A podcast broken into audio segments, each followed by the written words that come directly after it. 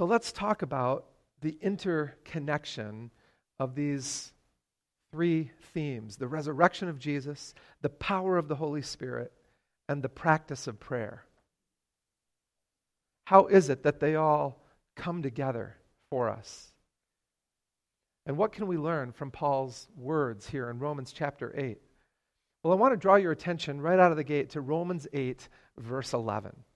There's a lot here that we could unpack, and I could probably preach a whole series of messages just on Romans chapter 8. I'm not necessarily going to do that, but I want to focus with you this morning specifically on Romans 8, verse 11. Listen again to these words. And if the spirit of him who raised Jesus from the dead is living in you, he who raised Christ from the dead will also give life to your mortal bodies because of his Spirit who lives in you. Does that sound like good news? So here's the first takeaway I want to put before you this morning, the first insight for us to consider together. Do you know, are you aware that it was the Holy Spirit of God who raised Jesus from the dead? Have you ever thought about that? Jesus didn't just suddenly wake up on his own as if some internal alarm clock went off and he realized, oh, I, it's time to get up now. It's time to rise from the dead now. What happened, according to Paul, is that God's Spirit woke him up. It was the Spirit of the living God who gave life to Jesus' dead body. Think about that. The Holy Spirit was deeply involved, responsible for the resurrection of Jesus. So, of all the things that we tend to focus on at Easter, I'd venture to say that the role of the Holy Spirit in raising Jesus from the dead is not typically near the top of the list. Have you ever thought about this before? Have you ever considered the role of the Holy Spirit in the resurrection of Jesus? Yet that's exactly how the Apostle Paul is describing what really happened. Jesus didn't just suddenly wake up on his own, he had to be woken up. And Paul says it was the Holy Spirit, the Spirit of the Father, who did the waking. According to Romans 8:11, it was the Spirit of the Father who raised Jesus from the dead. And Paul even says it twice, just for good measure, to make sure you get the point. So, why is this important to think about and to recognize? Because we're talking about the Spirit of life. The Spirit of God gives life. Life comes from the Spirit of the living God. And so it stands to reason that just as the Spirit first breathed life into Adam and Eve at the dawn of time, the same Spirit hovered over Jesus and, and breathed life back into his lifeless body that first resurrection Sunday. We're not told exactly how it happened. But you can use your imagination here just a little bit and try to think about what would have taken place. You know, what's fascinating about this to me is that the gospel accounts don't really say too much about this. Have you noticed that they end, uh, you know, at, at the end of one particular chapter with the death and burial of Jesus? And then the next chapter begins with the discovery of the empty tomb. And so you could look at each of the four gospel accounts, right? Matthew, Mark, Luke, and John, and all four of them kind of do this the same way. And there's nothing wrong with it. I'm not, I'm not trying to knock it. I'm just saying the gospel writers are telling the story from their perspective. And so the focus from their perspective is on the discovery of the empty tomb. They show the women show up at the tomb that morning. They go to you know uh, to pray, to give honor, whatever. And they get there, and, and there's some slight you know, differences in the accounts, but by all accounts, they discover that the tomb is empty. Jesus is no longer there. And they're told by an angel, you know, hey, it's just as he said. Jesus is risen from the dead, and he's no longer here. He's no longer in the tomb. So the story fast forwards between the burial of Jesus and the discovery of the tomb. There's no explanation given in any of the four gospel accounts of exactly how Jesus was resurrected. All we know is that it happened. So when the women show up at the tomb, they discover the resurrection of Jesus has taken place, but they didn't actually see it happen. They weren't there the moment that it took place. They just arrived on the scene shortly after it happened. So, what this means then, if you stop and think about it, is that Paul's words here in Romans 8, verse 11, are the closest thing that we get to an actual explanation of what really happened when Jesus rose from the dead. And the great surprise to be discovered here is that the whole Trinity was at work together in this moment. God the Father raised up God the Son by and through the power of God the Spirit. Now, here's the trouble, right? Here's the trouble with all this. And you probably have heard me say this before. I've said it a bunch of times over the years. The trouble is that for all practical purposes, many Christians, many, think and act as if the Holy Trinity is actually God the Father, God the Son, and God the Holy Book. But it's not. This is precisely why Francis Chan actually wrote a book uh, back a year or two ago called The Forgotten God. It's a book all about the Holy Spirit. And his title captures the essence of the problem the forgotten God. In fact, listen to just a few words by Francis Chan from the introduction to this book because it's such a compelling description of the problem regarding the Holy Spirit. He says, you know, you might think that calling the Holy Spirit the forgotten God is a bit extreme. Maybe you agree that the church has focused too much attention elsewhere, but you feel it's an exaggeration to say that we've forgotten about the Spirit. I don't think so. From my perspective, the Holy Spirit is tragically neglected and, for all practical purposes, forgotten. While no evangelical would deny his existence, I'm willing to bet there are millions of churchgoers across America who cannot confidently say that they have experienced his presence or action in their lives over the past year. And many of them do not believe that they can.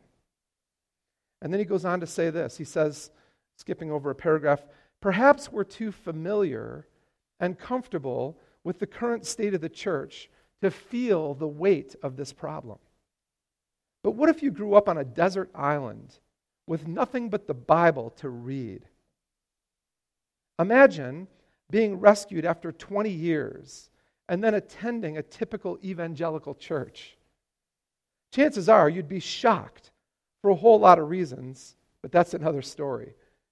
Having read the scriptures outside the context of contemporary church culture, you would be convinced that the Holy Spirit is, an, is as essential to a believer's existence as air is to staying alive. You would know that the Spirit led the first Christians to do unexplainable things, to live lives that didn't make sense to, their, to the culture around them, and ultimately to spread the story of God's grace around the world. There's a big gap between what we read in Scripture about the Holy Spirit and how most believers and churches operate today. In many modern churches, you would be stunned by the apparent absence of the Spirit in any manifest way. And this, I believe, is the crux of the problem. So, listen, friends. Can I tell you something really important? The Holy Bible has not replaced the Holy Spirit. The fact is that, that that holy book is vitally important to our growth in faith. But its writing was inspired by the Holy Spirit. It's the Spirit that's behind the book and throughout the book, right? And Peter actually says uh, in his letter that men wrote as they were moved along by the Holy Spirit. That's what we refer to as the doctrine of inspiration. So the whole Bible was inspired by the Holy Spirit. And at the time he was speaking of only the Old Testament books, Peter probably didn't even fully understand that, that the very same thing was happening to him at that very moment. Paul also understood the importance of the Holy Spirit in our lives and, and in the, the life of Jesus. Matter of fact, if you back up from the chapter we're looking at, Romans chapter 8, zoom all the way back to Romans chapter 1, to the very introduction to the letter of Romans, and you'll see a fascinating reference in the first four ver- verses here. Listen to Paul's words of introduction to the book of Romans, the letter of Romans. Romans 1 1 to 4. He says, Paul, a servant of Christ Jesus, called to be an apostle and set apart for the gospel of God, the gospel he promised beforehand through his prophets in the Holy Scriptures regarding his son, who, as to his earthly life, was a descendant of David, and who, through the Spirit of holiness, was appointed the Son of God in power by his resurrection from the dead. Jesus Christ, our Lord. Now, now think about the logic of that statement. Think about the point that Paul's trying to make. Just in the first three or four verses of the whole letter, the introduction to the letter. In these verses, Paul mentions all three members of the Holy Trinity and the Holy Scriptures. And notice what he says specifically about the Spirit. He says that Jesus was appointed Son of God in power by his resurrection from the dead, which happened through the Spirit. In other words, by raising Jesus up, the Spirit validated his true identity. Think about that.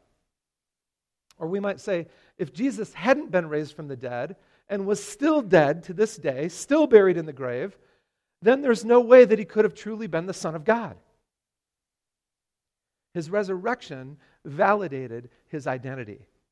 And that resurrection took place by and through the power of the Holy Spirit. So the Holy Spirit confirmed the, the true identity of Jesus by raising him from the dead. Now, what's interesting about this, too, is that likewise, through his three years of public ministry, it was the Spirit's power on Jesus that set him apart and made him different from every other person at the time in, you know, in, in that era of Jewish history. There were a lot of so called messiahs. There were a lot of people that wanted to be Messiah, a lot of people that wanted to fulfill the prophecies and deliver the Jewish people from their Roman oppressors. People heard Jesus speak with a unique authority. They recognized there was something different about him. And then they saw him perform miracles with a power that they had never witnessed before. So, what set Jesus apart in the first place, even before he was resurrected from the dead, was the anointing of the Holy Spirit on his life. In fact, it's that very anointing that Jesus himself read about from Isaiah 61 when he preached his first sermon at the synagogue in Capernaum. And you remember what he said when he read that passage from Isaiah 61. He finished reading, he sat down, and he said, This scripture is fulfilled in your hearing today. You remember what he read? Isaiah 61 1. The Spirit of the sovereign Lord is on me, because the Lord has anointed me to proclaim good news to the poor. He sent me to bind up the brokenhearted, to proclaim freedom for the captives, and release from darkness for the prisoners. Jesus did all those things. Incredible ministry. And we worship Jesus for all that he did. But he did everything through the anointing of the Holy Spirit. Everything Jesus did, everything he said, was through and in the anointing of the Holy Spirit. And then, you know, back up even one more step. How did Jesus' life begin in the first place? Do you remember what the angel Gabriel said to Mary when he showed up that, that day and announced that she was about to give birth to a son as, as a virgin? A young, he said, The Holy Spirit will overshadow you, and you will find that you are pregnant with the Son of God. So think about that. Think about the timeline here of Jesus' life and ministry. From the moment he was conceived in Mary's womb, throughout his life on earth, to the moment he escaped the grave, everything Jesus experienced was enabled and empowered by the Holy Spirit. Isn't that amazing? Doesn't that perspective give you a new and deeper sense of the Spirit's importance? To quote a little booklet that I want to share with you and distribute for your blessing and benefit, the Vineyards produced a little publication called The Holy Spirit. I'm going to pass those out today and invite you to take one home for you and your family to enjoy together. This booklet uh, has some great insights and one in particular that grabbed my attention right out of the gate was this statement The Holy Spirit is how God gets things done. The Holy Spirit is how God gets things done. It's that simple. The quote really goes like this God has a way of getting things done just like we do. And the Holy Spirit sits at the center of God's project management system. What we celebrate on Resurrection Sunday has everything to do with a much longer story of God getting things done by the Spirit in people's lives. That's a great way to put it. The Holy Spirit is how God gets things done, and supremely, how the resurrection of Jesus got done. But there's more. I feel like I'm selling you a set of Ginsu knives here. And I have to you know, add on one more uh, blessing or benefit that you hadn't thought of before. Um, that morning, the party began. The new life of Jesus began to impact others. The resurrection of Jesus began to spill over into the lives of men and women like us. And so that morning, we could say, was the beginning of a new creation party in the heavens. And that party has continued to this day with every new life in Christ. Every new life in Christ becomes another opportunity for celebration, another party in the heavens. You know, Jesus said in the Gospels that every time someone repents and turns to God and receives the kingdom of God, the angels in heaven rejoice. Think about that. Think about how much rejoicing has gone on over the last 2,000 years. So I want you to think now with me about the Holy Spirit's work in us, right? And, and look back at Romans 8 11 and notice something here that's fascinating because Paul's really talking about two sides of the same coin. He's talking about the reality of what the Spirit did in Jesus, raising him from the dead. And at the same time, he's talking about the reality of what the Spirit does in us. And so the point here is that the same Spirit that raised Jesus from the dead now lives in us and gives us the life of Christ. Romans 8:11. And if the spirit of him who raised Jesus from the dead is living in you, he who raised Christ from the dead will also give life to your mortal bodies because of his spirit who lives in you. I don't know about you guys, but this I get a little excited about this.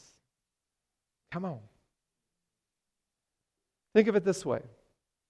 The results of Jesus' resurrection keep showing up like an endless chain of dominoes knocking each other down one by one by one by one throughout human history. Things that we experience here today, like the two baptisms that we witnessed a short time ago, the two lives of those young ladies changed by their faith in Christ, are all a direct result of Jesus' resurrection from the dead by the Holy Spirit. And they are the ongoing work, that is the life change that we all experience, is the ongoing work of the same Spirit. The same Spirit that raised Jesus from the dead, Paul says, is the one that gives us life. So the first disciples, I, I, I suppose, could never have imagined all that would happen as a result of the empty tomb that they discovered that first resurrection morning.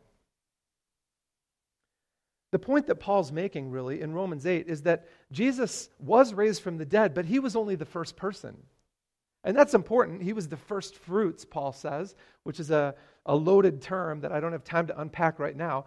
But really, it, it, in short, it just represents the reality that the first fruits are a promise of more to come, right? Jesus was the first one raised from the dead, but the first among many. God only knows how many.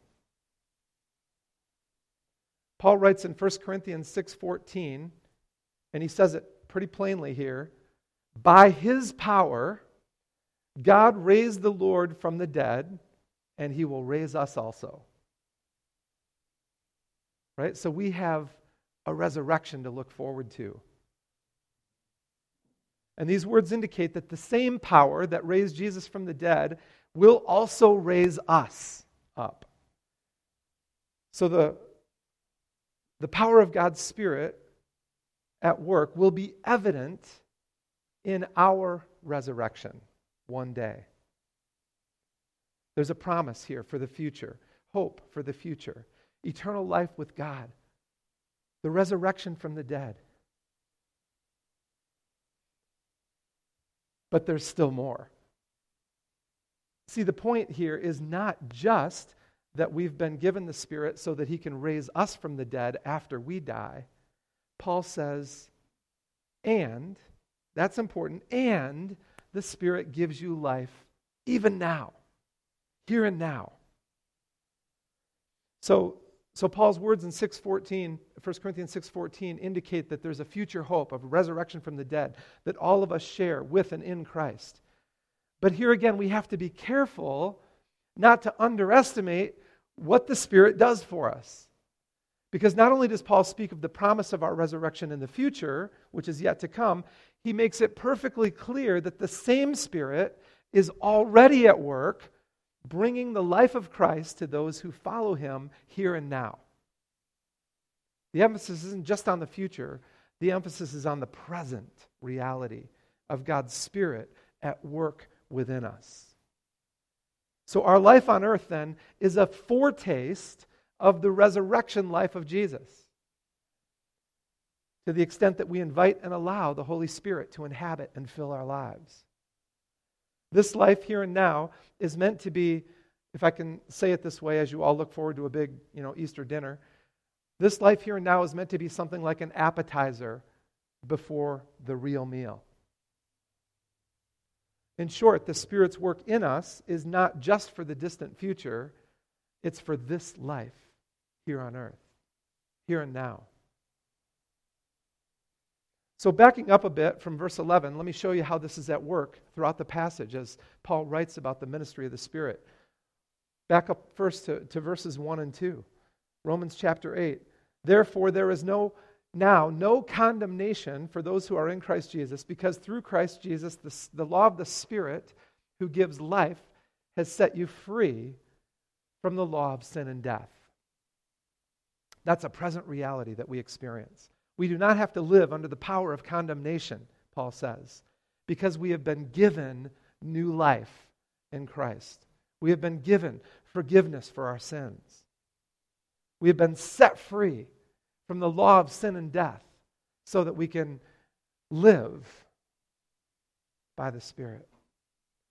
And then just a bit further on, verse 9, Romans 8, verse 9, Paul says this You, however, are not in the realm of the flesh, but are in the realm of the Spirit, if indeed the Spirit of God lives in you. And if anyone does not have the Spirit of Christ, they do not belong to Christ. That's a remarkable insight. Stop and think about what Paul's saying.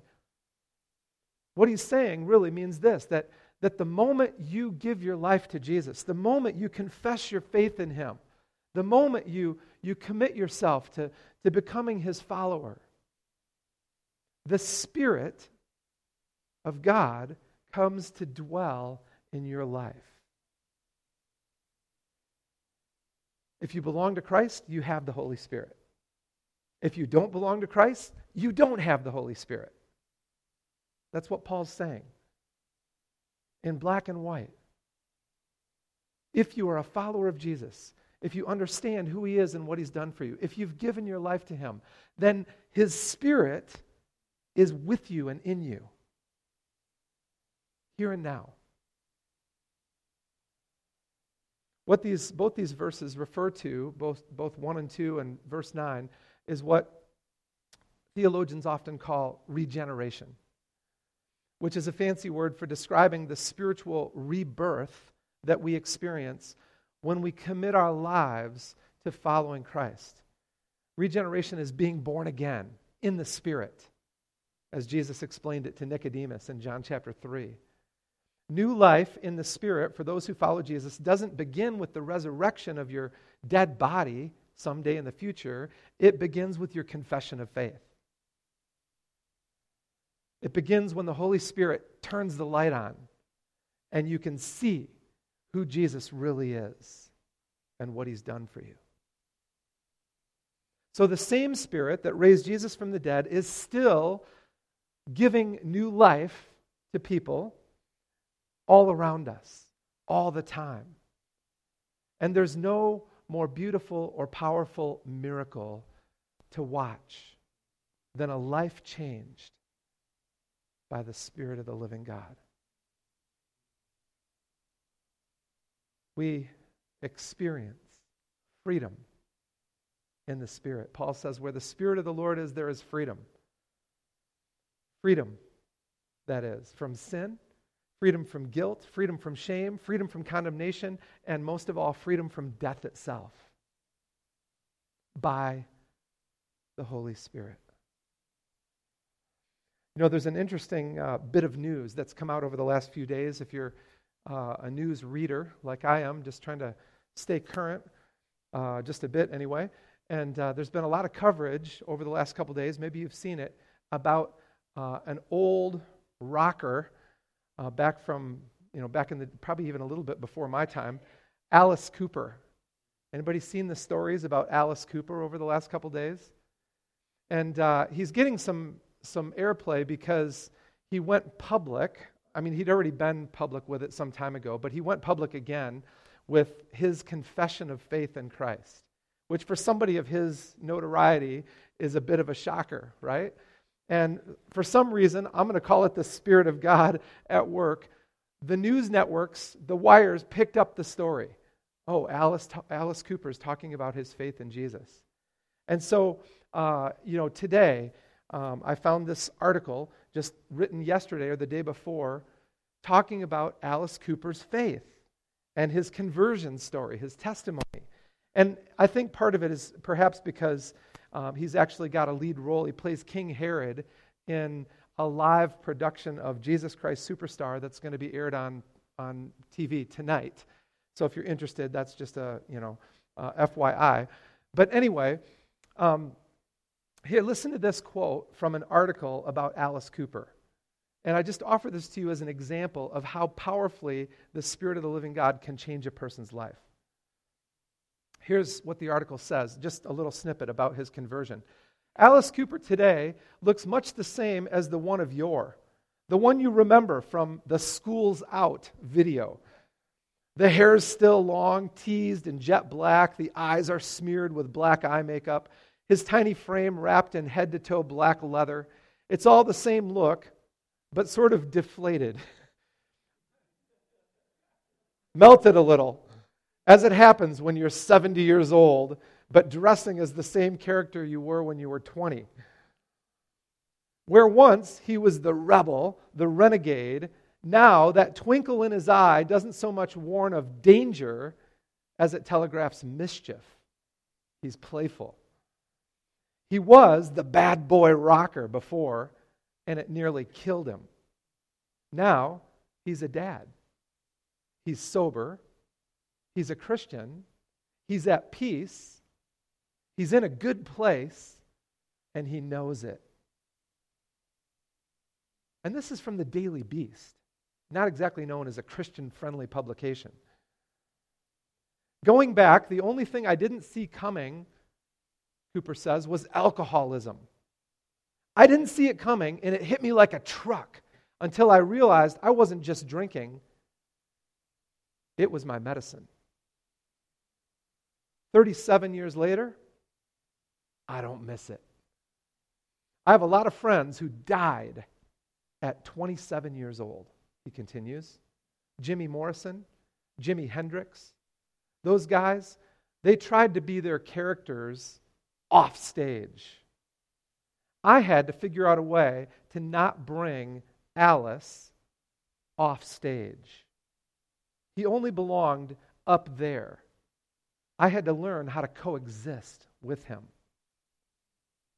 Fittingly, given the occasion for our conversation, he credits Jesus and embracing his Christian faith after being, being diagnosed as an alcoholic um, with saving his life.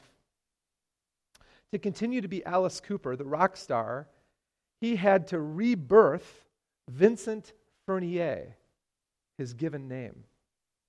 He had to go back to his roots. I was a prodigal son, Cooper tells me. He grew up in a Christian home.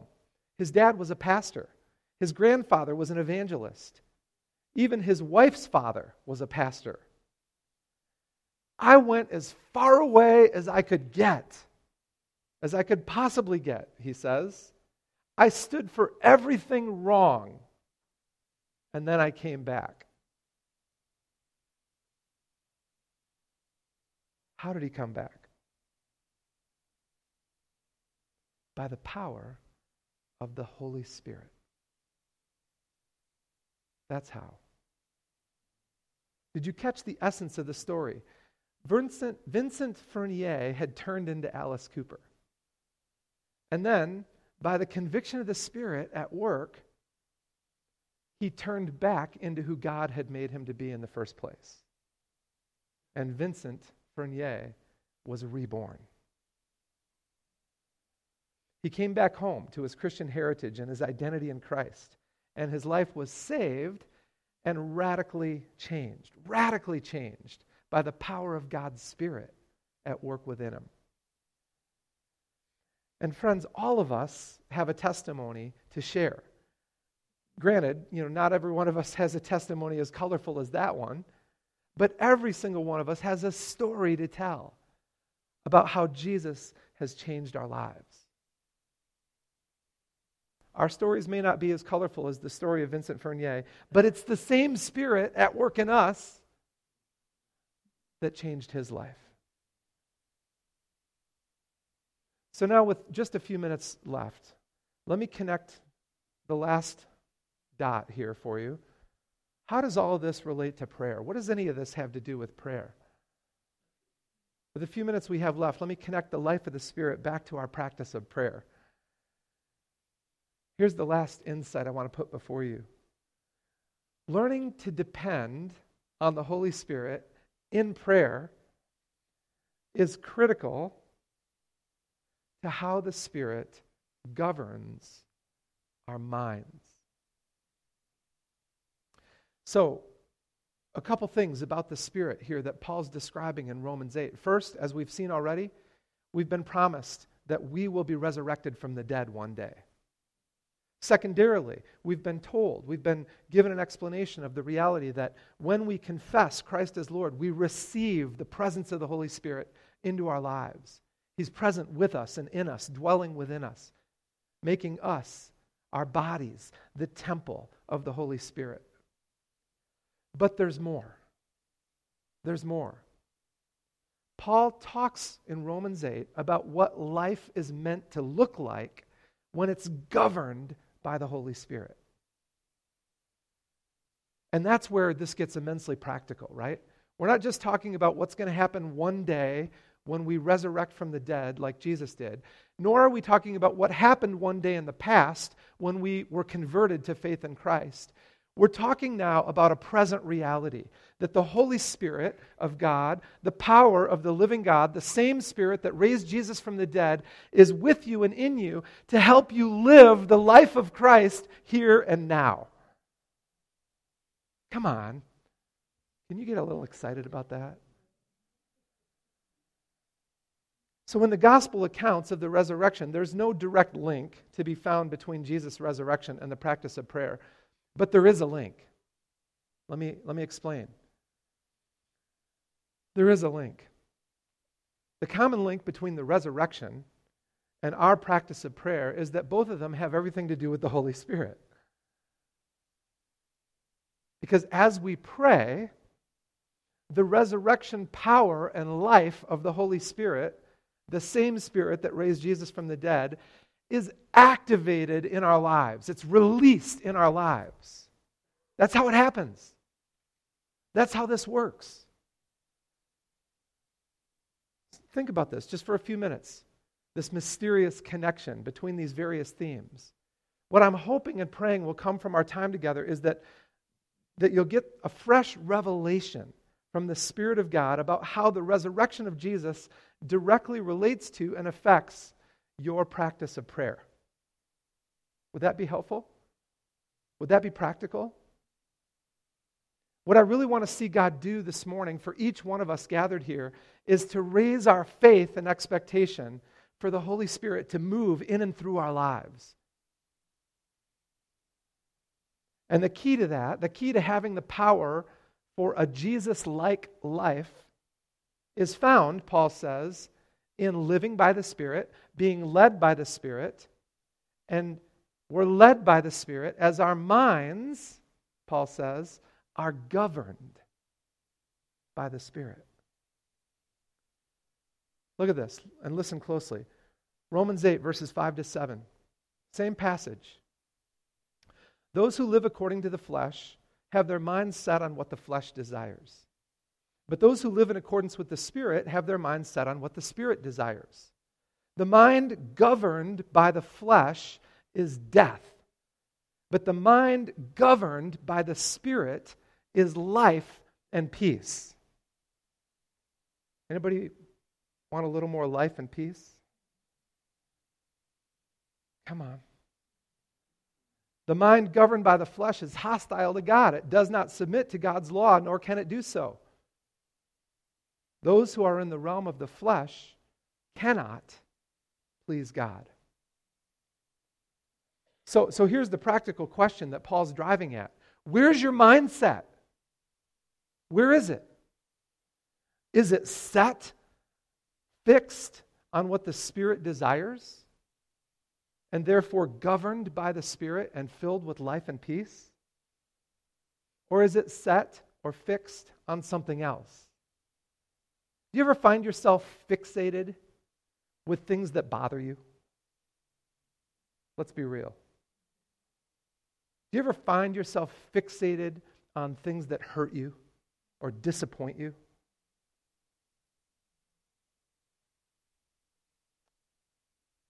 The Spirit of the living God wants to give you life and peace by governing your thoughts. Would that be helpful to anyone here? Doesn't that sound immensely practical? And this has everything to do with the resurrection of Jesus from the grave because it's the same Spirit. And if the same Spirit of Jesus can raise him from the dead out of the grave, breathe life into his body again, do you think that that Spirit has the power to help you think better?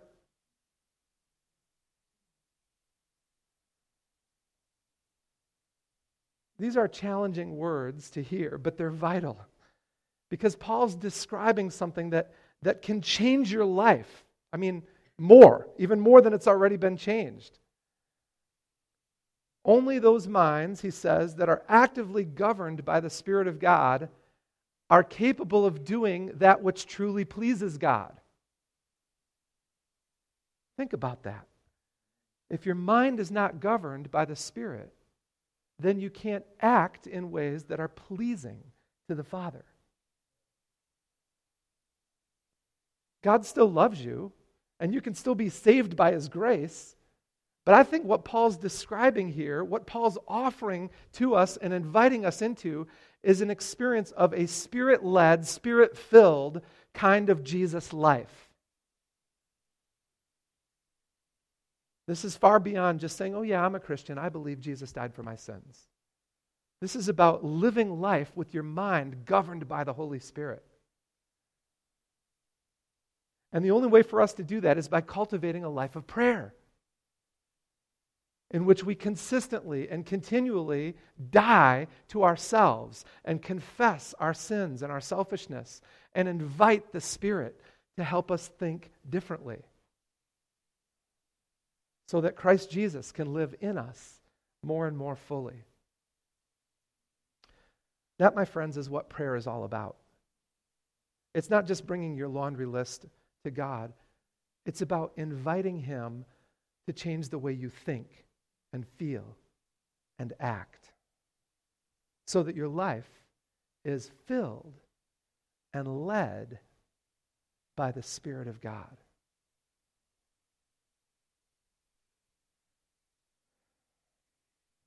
This theme is present throughout Scripture, and our time's about up here, so I'm going to wind this down. But I want to just close with a couple references from Ephesians because Paul, uh, not in Romans, but in Ephesians, really captures the heart of this connection between the power of the Spirit and the practice of prayer.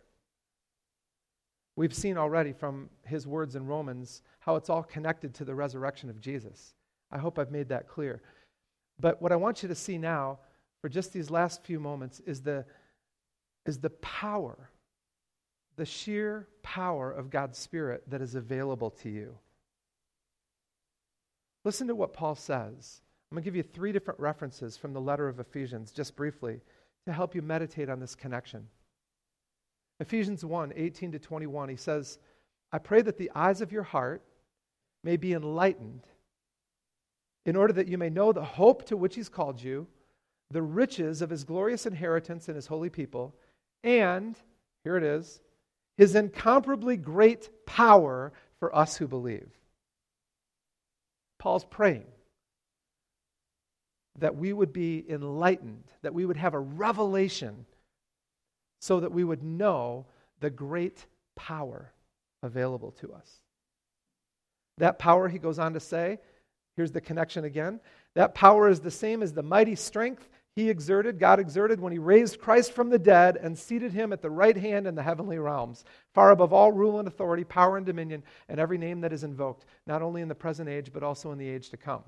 That's a long run on sentence in which Paul's basically saying, again, the same power that raised Jesus from the dead is available to you. What are you going to do with it? Ephesians 3:16 a little bit later. Same connection again. I pray that out of his glorious riches, God may strengthen you with power through his Spirit in your inner being, so that Christ may dwell in your hearts through faith. And then a few verses later, one more time for good measure. Verses 20 and 21. Now to him who's able to do immeasurably more than all that we ask or imagine according to his power that's at work within us. To him be glory in the church and in Christ Jesus through all generations, forever and ever. Amen. So basically, if I can translate Paul's words, put them in you know, sort of everyday English vernacular here, he's saying, no matter what you think you can ask for or imagine, God's capable of doing even more. You can't imagine big enough. You can't ask big enough to access all the power of the Spirit available to you. God can do so much more than even whatever you could ask or imagine. So, Paul's words here point us toward the dynamic life of a partnership, a holy partnership between Jesus and his church, his bride, his people. And we are called in that partnership to carry on the great things that Jesus did, to participate in his kingdom ministry to the world. But for that to happen, we have to start thinking a little bigger, don't we? We have to start activating our imagination and asking for greater things. Do you believe what the Apostle John said, right? He that is in you is greater than he who is in the world. And who is it that's in you? The Spirit of the living God.